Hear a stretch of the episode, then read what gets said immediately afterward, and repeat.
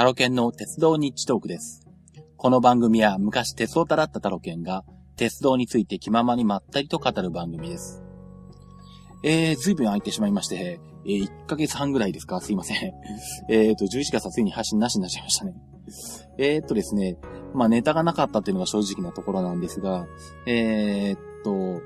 まあ今回ですね、えーと、前回お話ししてたレールレンタカーをですね、実際使ってみました。で、その話を今回と、えー、まあ、次回にわたってですね、えー、お届けしたいと思います。で、どこに行ったかというとですね、えっ、ー、と、日光の方なんですけど、まあ、うちの奥さんが、あの、栃木県の那須の方の出身なんですね。で、まあ、そちらの方に墓参りに行こうって話になって、で、まあ、普段は車で行くんですけど、今回は、えっ、ー、と、電車で行くということですね。えー、まあ、それで使ったんですけども、えー、まあ、そもそもですね、えー、っと、ことの起こりから話をするとですね、えー、っと、まあ、普段車で行っていたのが、なぜ今回電車で行くことになったかというとですね、あの、私が、おはよう栃木に乗りたいという話をしたんですね。で、おはよう栃木というのはですね、あの、知ってらっしゃる方は知ってると思うんですけど、どっちかというと知らない方の方が多いんじゃないかと思うんですけども、えっとですね、朝の、えー、っと、7時50何分かに、えー、東北本線の黒磯をは、あのー、出発して、えー、東北本線ずっと走っていって、で、新宿に、えっ、と、10時ぐらいに着く、え、という、え、在来線特急です。で、まあ、ホームライナー的な役割をしてると言えばいいのかな。うんと、まあでも通勤時間帯でもないんで、ホームライナーでもないんですけど、まあ、あの朝、えー、黒磯発新宿行きが朝1本。で、帰りは夕方に新宿を出て、えー、黒磯まで戻ってくる。えー、こちらはホームタウン栃木という名前に変わるんですけど、えー、それが1本と。えー、1日1往復ですね。えー、で、しかも朝、え、っと、栃木方面から東京に向かって行って、で、帰り東京から、えー、栃木方面に戻ってくるという、えー、で、まあ、しかもあの、東北新幹線が並行して走ってるわけで、え極めて、えー、稀な、稀なというかなんでしょう。極めて、えっ、ー、と、じょ、えっ、ー、と、乗るべき、えー、方が稀なというか、乗客が少なそうな列車になるんですけども、で、なんでこれに乗りたいかというとですね、あの、あの、以前、ちょっと前にですね、あの、私の奥さんがあの、一人で実家の方に行ってですね、で、こちらの方に帰ってくるときに東京に用事があったんですね。で、たまたま向こうに泊まって、で、新宿に、まあ昼ぐらいに着きたかったんですよ。で、その時はまだおはよう栃木のことが僕も全然頭になくて、で、うちの奥さん当然知ってたわけでもなかったんですけど、たまたまその、実家の親戚のうちで、あの、まあ、次の日に、えっ、ー、と、昼ぐらいまでに新宿に行く用事があるって言ったら、あ、じゃあちょうどあの、ちょうどいい特急があるから、それに乗ればって言われてですね。で、ちょうどいい特急がたまたまあったから知らなかったけど、あの、ちょうどいいから乗ったっていう。それでおはよう栃木に乗ったんですよね。で、朝、8時前に黒磯を出て、えー、新宿に昼頃に着く、その1本しか走ってないわけですから、えー、当然ながらあの、東京圏に住んでる方でも、多分全区間を乗り通して乗った方って少ないと思うんですよ。で、しかもあの、なんでしょう、まあ、そういう特急とかに乗るのが好きな方だとしても、あの、おはよう栃木って、黒磯発新宿行きで、で、しかも車両が185系なんですよね。で、特に特筆すべきところも何もないんですよね。なので、多分、そういう特急列車とか優等列車を、あの、の乗り潰しとかで、あの、始発から終点まで乗ってらっしゃる方とかでも、わざわざ乗りに行くことって多分、めったにないと思うんですよね。あったとしても優先順位かなり低いと思うんですよ。そういうあの、鉄道ファンでもめったに全区間乗り通して乗らないやつを、あるのも知らなかったのに、たまたまそこにちょうどいいのがあったから、それだけの理由で乗りましたってなんか鉄道ファンとして悔しくないですか？普通の人がそういう乗り方すると僕はすごい悔しくてですね、あの、いつかおはよう栃木に自分乗りたいなってずっと思っててで、思ってるんですけど、まあ、あの、やっぱり、それ以外にあんまり乗る理由ってないんですよね。なんでまあ、そのうち乗ろうとは思ってたんだけど、そんなにあの、すぐに乗ろうという気はなかったんですよ。なかったんですが、えっ、ー、と、今回の、えっ、と、東北新幹線の新青森開通に関するダイヤ改正、12月4日ですね。まあ今日収録してるのが2日なんで、あさってなんですけど、今回のダイヤ改正でなんとおはよう栃木の廃止が発表されてしまいまして、まあこれ逆方向のホームタウン栃木も廃止されるんですけどね。で、これはまずいと。これで乗っておかないと悔しいままになってしまうということで、これ乗りたいと いう話をしましたところ、えー、っと、じゃあまあ今回のあの、まあ、えー、っと、まあ、お墓参り行ったんですけど、あの、墓参りはま電車で行こうかと。で、帰りにおはよう栃木に乗ろうか ということを言ってくれましたんで、えー、っと、お言葉に思いましてですね、電車で行って、おはよう栃木に帰りに乗ってくることになりまして。で、まあ、とりあえず帰りにその、おはよう栃木に乗るのは決まったんですけど、それ以外のことは何も決まってなくてですね。で、まあ、せっかく行くんで、あのまあ、平日なんですけど、まあ、季節柄、あのなんでしょう。まあ、日光あたりとかあっちの方に行って、あの、まあ、紅葉でも見てこようかって話になってまして、じゃあまあ、せっかくなんで、まだ東武鉄道とかほとんど乗ってないし、スペーシアとか乗ったことないんで、最初は、あの、浅草から東武特急のスペーシアで行くつもりだったんですね。で、日光行って、で、まあ、帰りは日光線で、宇都宮まで出てきて、で、まあ、穴津町原黒磯、まあ、あの辺りまで、えー、普通列車かなんかで来ればいいかなと思ってたんですけど、で、で、まあ現地ではバスで回ろうかなと思ってたんですが、まあ普段、あのどちら、どちらかというとその、車であっちこっち行くことも多いので、まあ日光に行った先でバスで移動するのもちょっと面倒だなと、ちょっとまあ、あの、不便だなっていうのがあってですね、まあそこでふと、レンタカーにすればいいんじゃないのかと思ったんですよね。で、お、じゃあそうしたらレーランドレンタカー使えるじゃんと思ってですね。で、そこでちょっと頭ぐるぐるっと回転しまして、で、いろいろと調べてみたんですよ。で、最初はですね、とりあえずスペーシアで日光まで行って、で、まあ日光の近辺をレンタカーで回ることにして、で、また日光まで戻ってきて、で、日光線で、えー、宇都宮まで出て、で、まあ、黒磯あたりまで、東北本線で来ればいいかなと思ってたんですけども、レールレンタカーのルールを見るとですね、あの、そういう経路だと、レールレンタカーとして、えー、っと、成立しないんですね。あの、なんだろう。レールレンタカーを適用できる切符が、片道切符か、往復切符か、連続切符という縛りがあるんですね。昔の収益券みたいに全体が割引できるのかと思うとそうではないんですよね。なんで、あの、そういう、なんだろう、えー、本線から外れてちょっと、えっ、ー、と、えー、分かれて行ってきて、で、また戻ってきて、その先に進むって言い方になると、まあ、あの、なんだ、要は帰りの、まあ、黒潮、黒潮じゃない、えっ、ー、と、ごめんなさい、黒磯から静岡の分っていうのは、通常の料金で、まあ、いわゆるレールレンタカーの割引じゃない料金で買わざるを得なくなってくるんですよね。で、まあ、それもうまくないなと思って、で、またさらにいろいろと見てるとですね、えっと、レーランドレンタカーで、えー、レンタカーの乗り捨てっていうのができまして、で、しかもレーランドレンタカーで、えっ、と、車で移動して、で、まあ、レンタカーを乗り捨てしたところから JR に乗る場合は、えー、車で移動した区間も連続しているとみなすという、そういう特例があるんですね。で、そうすると、えー、っと、まあ、那須塩原にも、あの、JR のレンタカーがある、駅レンタカーがあるんですけど、日光でレンタカーを借りて、那須塩原でレンタカーを返せば、えー、この区間は繋がるんですよね。で、しかも、えー、っと、確か50キロまでだったかな。あの、乗り捨て料金ってあるんですけど、レンタカーには。50キロ以内だったかな。とにかくあの、日光で借りて、那須塩原で乗り捨てする場合は、乗り捨て料金もかからないんですよ。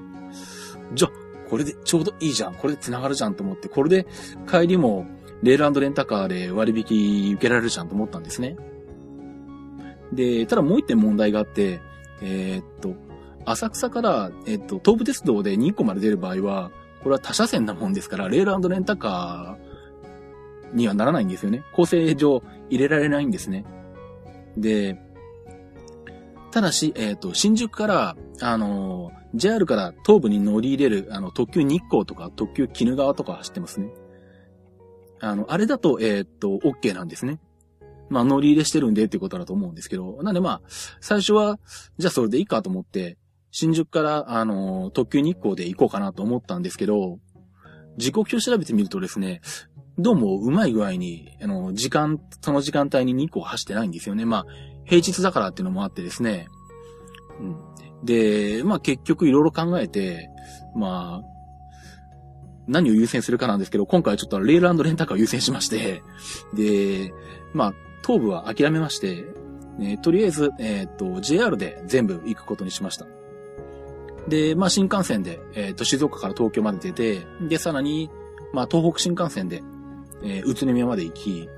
で、まあ、日光線ですね。日光線もまあ乗ったことがないので、日光線で日光まで行くと。で、日光でレールレンタカーのレンタカーを借りて、えー、その辺を回り、えー、そのまま那須塩原まで、えー、レンタカーで来て、那須塩原でレンタカーを乗り捨てると。で、それから静岡に帰ってくる。という経路にすると、えー、これは片道切符が静岡から日光、それから、えー、帰りの片道切符が、えー、那須塩原から、えー、静岡。で、えー、日光と那須塩原の間はレールレあとレンタカーの乗り捨てという形で繋がるという形で、まあ、えー、全体をレールレンタカーで変えるだろうということに決めましてで、まあ、それで、えー、とりあえず切符の手配に入ったんですね。で、まあ、とりあえずですね、えー、っと、レールレンタカーで今回のルール改正から、えー、ネットでレンタカーの予約ができるようになったんですね。インターネット経由でホームページからできるもんですから、で、ホームページでレンタカーを予約すると、えっ、と、インターネット割引で500円引きというのもあったので、とりあえずそれをやってみました。まあ、ホームページでユーザー登録して、で、レンタカーの予約して、で、日光の場合は、その場で予約が確定しなくて、えー、申し込みした後に、後で、えっ、ー、と、メールで、えー、予約の、えっ、と、まあ、可能か不可能かを連絡するという形だったんですけど、まあ、えっ、と、前の日に予約して次の日の朝には来てたかなまあ、割とすぐに、えー、OK というメールが来てたんで、で、その中に予約番号っていうのがあるんですね。で、その予約番号を持って、えー、レールレンタカーの切符を買いに行くという手順になっているので、まあそれを持って切符を買いに行ったわけです。で、最初は、あの、静岡駅の緑の窓口に行こうかなと思ったんですけど、まあ、多分あの、時間がかかるだろうなと。で、まあ、緑の窓口結構静岡駅はまあ当然混んでるんで、まあ、その人が並んでる中で一人で長いこと占有するのもなんか気まずいなと思ったもんですから、じゃあまあ、あの、旅行代理店に行こうということで、まあ静岡の駅ビルの中にあるショッピングセンターの、えー、っと、5階の旅行代理店に行きまして、で、そこで、えー、その予約番号を持ってですね、えー、レールレンタカーを、え、買いたいという旨伝えまして、えー、そこで買いました。で、ただここもあの、実は、えー、っとですね、いろいろとありまして、まあ、今回は、え、っと、そこの話が実はメインだったりするんですけど、えっとですね、とりあえずあの、レールレンタカーが欲しいんですけどって予約番号を持ってますよっていうふうに言ったんですけども、えー、っと、まあ、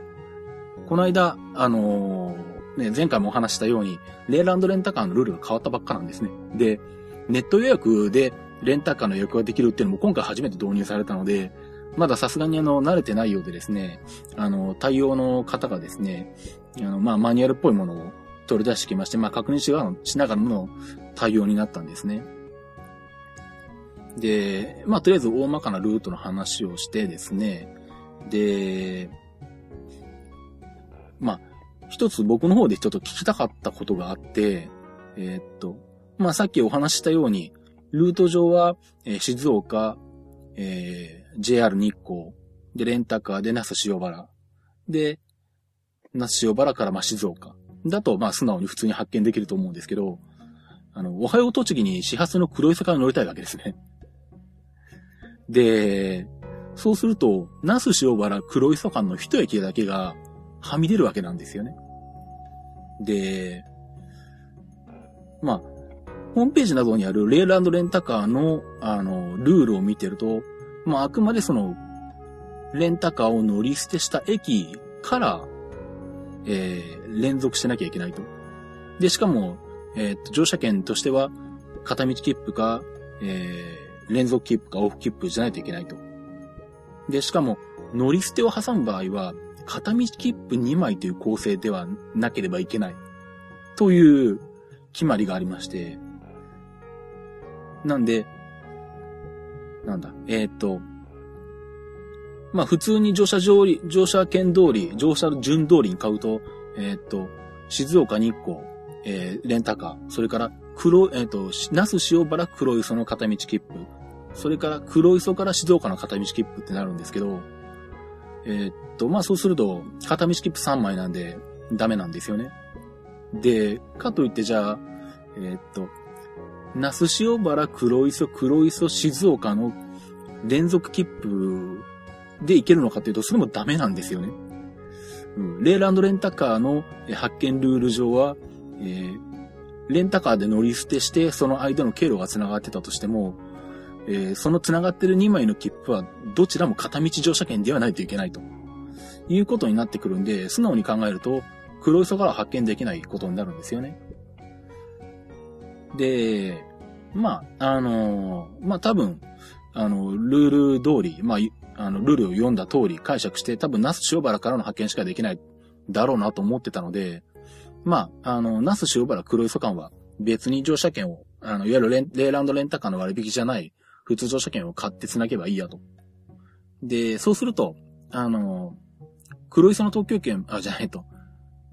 おはよう栃木の特急券も、まあ、黒磯発になるわけですから、それもレールレンタカーの適用を受けられないので、まあ、これもあの、無割引の普通の実績特急券を、あの、買えばいいやと思って行ったんですけど、まあでも、まあその辺、あの、まあ初めてなこともあるし、そういう細かいところは本ネット上でも確認できないので、まあ黒磯発で発見できるのかどうかっていうのを、まあちょっと確認したかったんですね。で、まあその辺はあの、まあ担当の方に投げかけてみたんですけど、まあ担当の方もあの、えー、即答できずですね。で、まあ、電話で問い合わせを始められましてで、まあ、いくつか電話かけて、2、3箇所ぐらいかけたのかなうん。で、なんでもですね、あの、私が行ったのは夕方なんですけど、どうもあの、そういう発見可能かどうかの、その、代理店用の問い合わせ先が、夕方の5時までで終わるらしいんですね。で、まあ、その時も5時過ぎてたんで、まあ、一般のあの、いわゆる我々のような旅行者、一般ユーザーが問い合わせする問い合わせ先に、まあ、電話で聞いたりしたみたいなんですけど、多分 JR だと思うんですけどね。まあ、JR の切符なんで。まあそこでなんかどうもあの、ここではあの、なんでしょう、代理店からの問い合わせを受付してませんぐらいなんかこう、言われてなんか断られてたっぽいような やりとりがあったんですけど、まあその辺あの、旅行代理店の方、あの、親切な方なんで、まあちょっとお客さんお待ちなんで、あの、教えていただけませんか？とか言言っていただいたみたいなんですけど、まあ結局そこでは回答を得られず、で、まあとりあえずその場では、えっ、ー、と、はっきりできない、はっきりしないと、黒磯から発見できるかどうかわからないという状況になりまして、で、一応選択肢として二つ考えられますと。で、一つは、えー、っと、まあ、私がもともと考えてたように、えっ、と、黒磯から、あ、じゃないと、那須塩原黒磯間は、えー、別に、えー、レーランドレンタカーじゃない通常の乗車券で繋いで、えー、レーランドレンタカーとしては、那須塩原初静岡で買うと。まあ、そういう風に形で、えー、発見してもらうという方法。で、もう一つは、えっ、と、JR の緑の窓口に行けば、えー、もっと詳しく、あの、ルールがわかるはずだから、えー、JR 静岡駅の見てる窓口にいて、そこで聞いてもらった方がいいかもっていうのなんですね。うん、で、まあ、あの、そういう回答も予想してたんで、まあ、じゃあ見てる窓口に行って聞いてみましょうかねっていうことで、まあ、手を煩わせて、あの、何も変わないのは悪いんですけど、まあ、そういうことにしようかなと思ったんですけど、ただそこであの、担当者の方がふと気がついたのがですね、あの、問い合わせする段階でですね、あの、私がネットで予約をしたレールレンタカーの、あの、予約文を、えー、ここで発見しますっていう風に、あの、要は、発見連絡みたいなことをしてしまったらしいんですよ。で、そうすると、あの、今の状態だと、もうそこの、あの、旅行代理店で発見するっていうことになってるんで、この発見しますって宣言したのを取り消さなきゃいけない。そうしないと私が緑の窓口に行っても、あの、発見できないからっていうことで、今度はそれを、あの、問い合わせを始められたんですね。で、そうしたらですね、あの、一度発見宣言したものは取り消しできないということが分かりまして、まあ、正直それもあの、実は横で聞いてて、まあそういう答えもあり得るだろうなと思ってたんですけど、で、結局、えー、そうするとですね、方法としては、えー、まあそこの旅行代理店でやっぱり那須塩原ハスで発見してもらうか、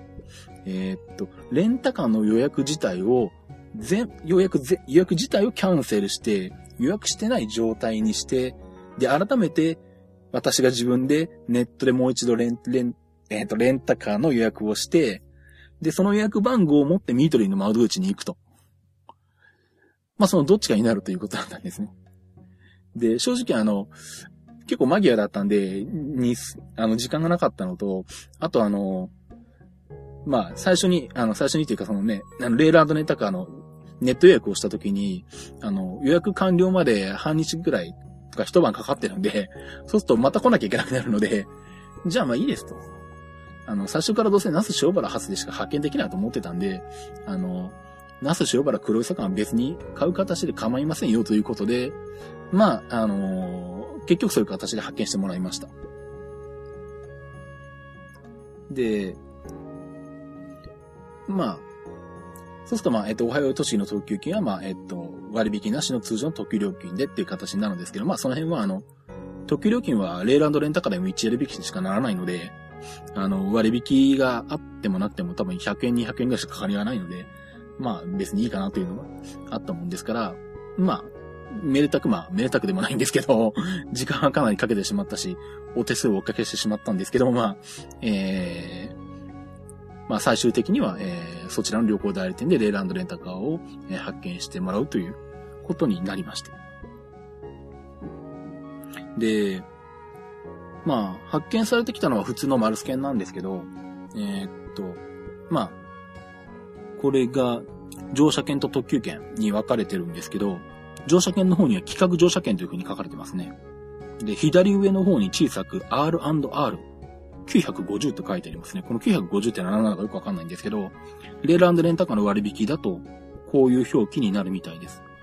で、真ん中辺のあの、マルスケンの青い帯が入るあたりの右下の方に、その右側の方に、えっと、割引率の2割っていうのが書いてあるんで、まあこれで2割引ってわかるようですね。で、特急券の方も、えー、新幹線特急券も、在来線の特急券もやっぱり R&R950 というふうに書いてありますね。どうもこれが、あ、そうか。在来線の方は割引がないから新幹線だけか。えー、これがどうもレールレンタカーを買った場合の表記のようです。で、まあこんな形でですね、あの、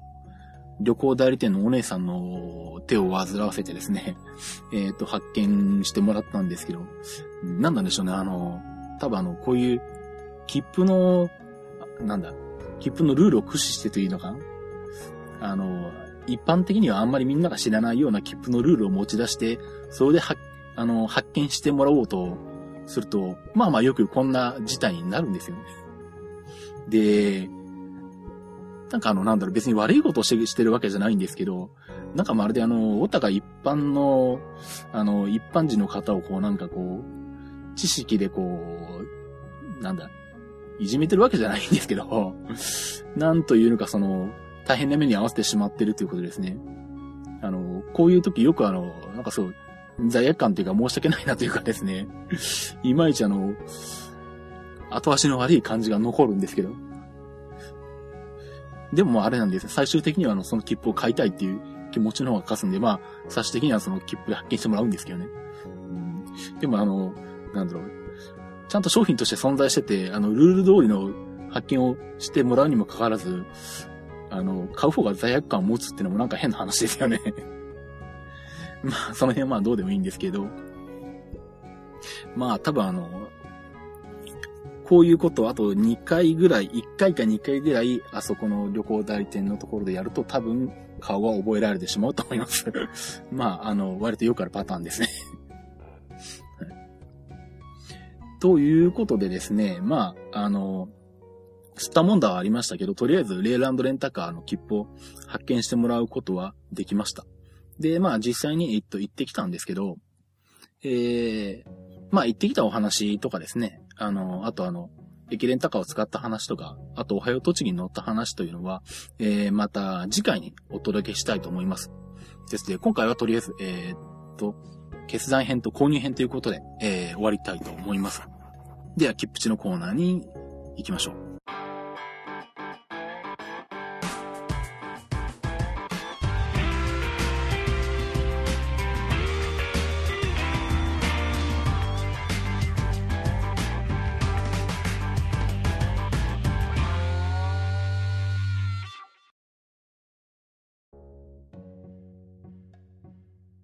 切符の知識、切符値です。このコーナーは切符のルールを知らなかったばかりに損をしてしまうことがないよう、正規の方法でお得に鉄道に乗っていただくためのコーナーです。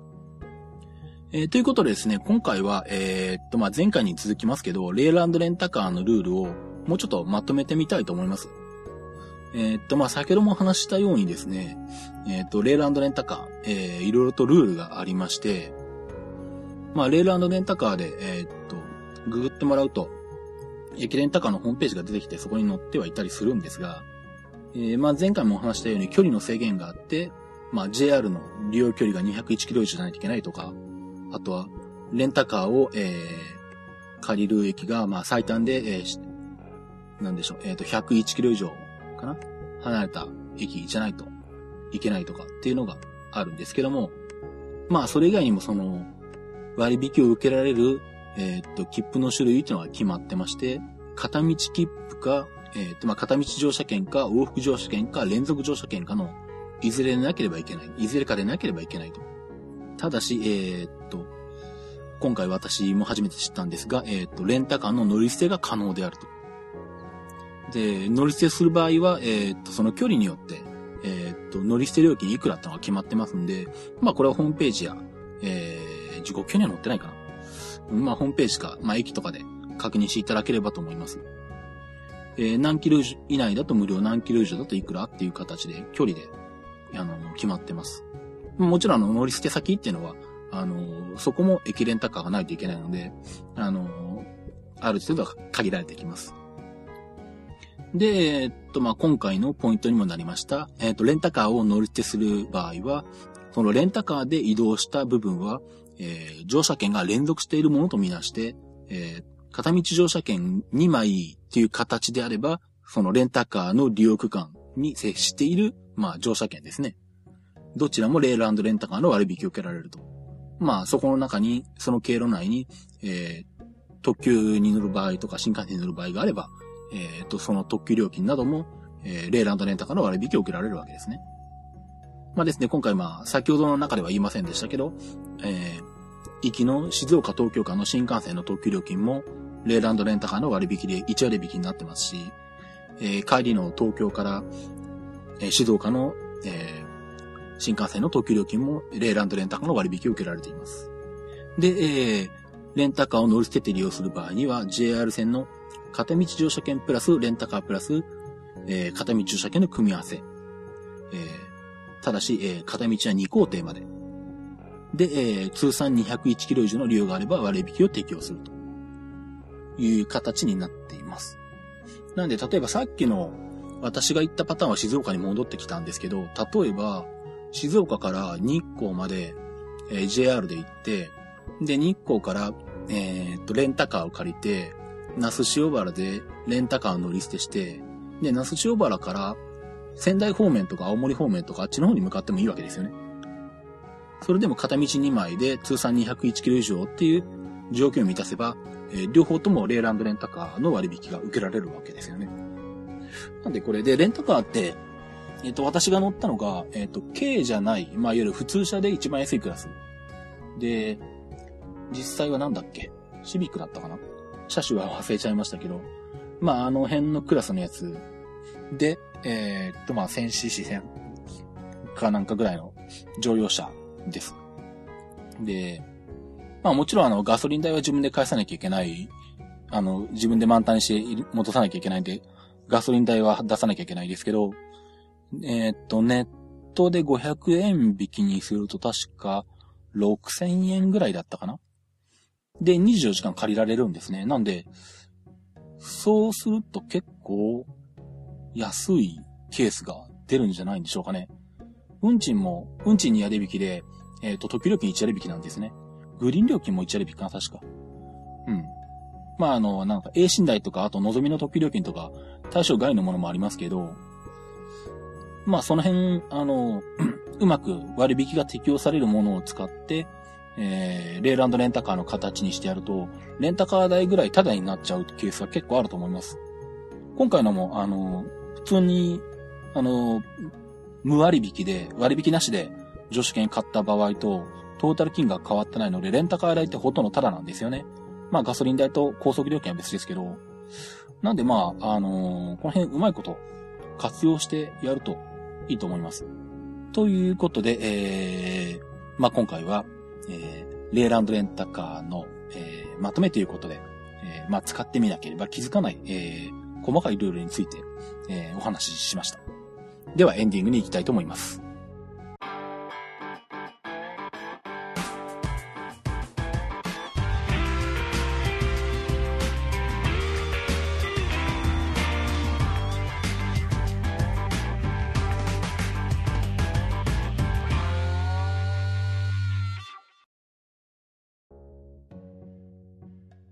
ではエンディングです。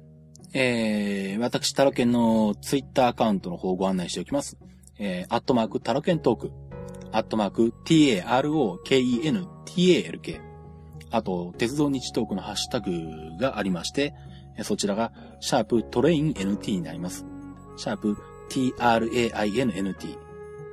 あと、私、本音の方は、えー、シズマークという Mac 中心の出社サポートや、えー、Mac の修理、あとデータ復旧などなどやっております。郵送でも受け付けておりますんで、あの、宅配便等で、あの、お送りいただければ、えー、Mac の修理やデータ復旧など、えー、受けさせていただきます。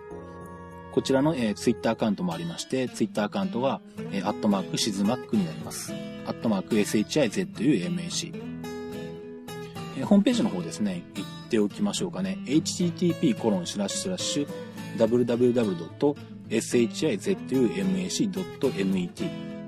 www.shizmac.net になります。では、えー、次回の鉄道日トークでお会いしましょう。それではまた。